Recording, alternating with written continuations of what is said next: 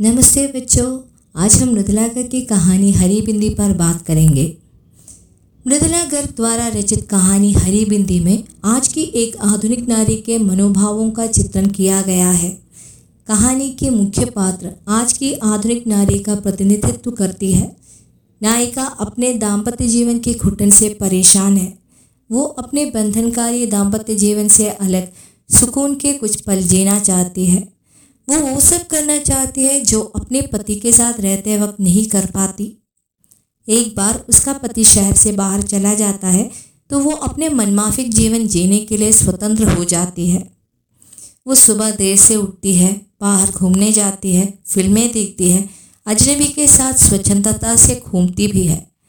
वो वो सब करती है जो वो करना चाहती है, लेकिन इसके साथ ही वो अपनी मर्यादा का ध्यान भी रखती है।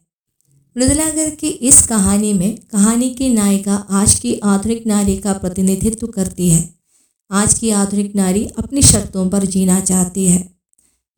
वो अपने ऊपर समाज का कोई बंधन नहीं चाहती।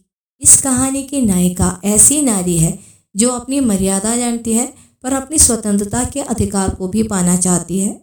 प्रस्तुत कहानी पुरुष प्रधान समाज के विरुद्ध एक नारी के विद्रोही मन को दर्शाती है। धन्यवाद।